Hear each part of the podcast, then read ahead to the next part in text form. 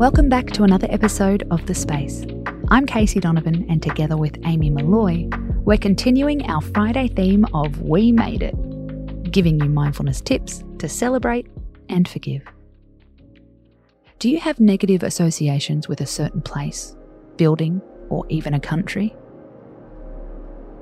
It can happen to all of us. You avoid a certain restaurant where you had an awful date. Your childhood home makes you queasy.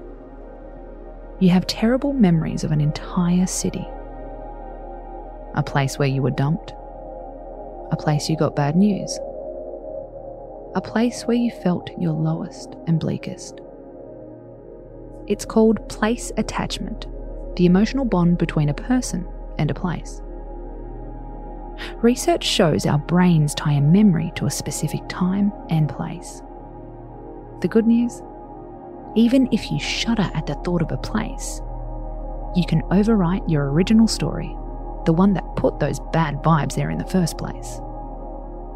The Instagram movement, Seconds Apart, leaves inspiration posters around major cities, including Munich and London.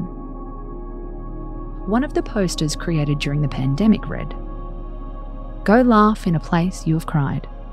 Change the narrative." Apart from sounding great, there is evidence to back this up.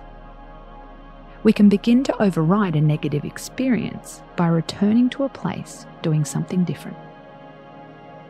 Research shows we're better at remembering the novel and the new.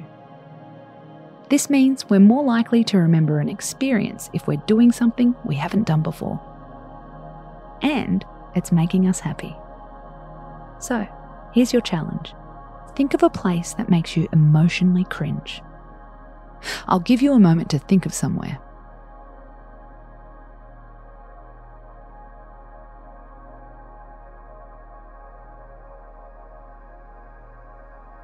Now, do you have the place in your head? Right. Sometime soon, go physically back to that place, but have a plan. Take a person that you love. Eat a meal you've never tried.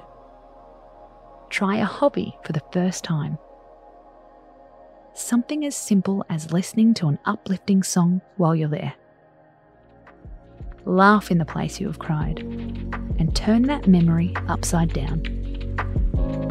I'm Casey Donovan, and this is The Space. For some great mindfulness tips, you can check us out on our Instagram page, thespace underscore podcast. We'll see you there. Space out.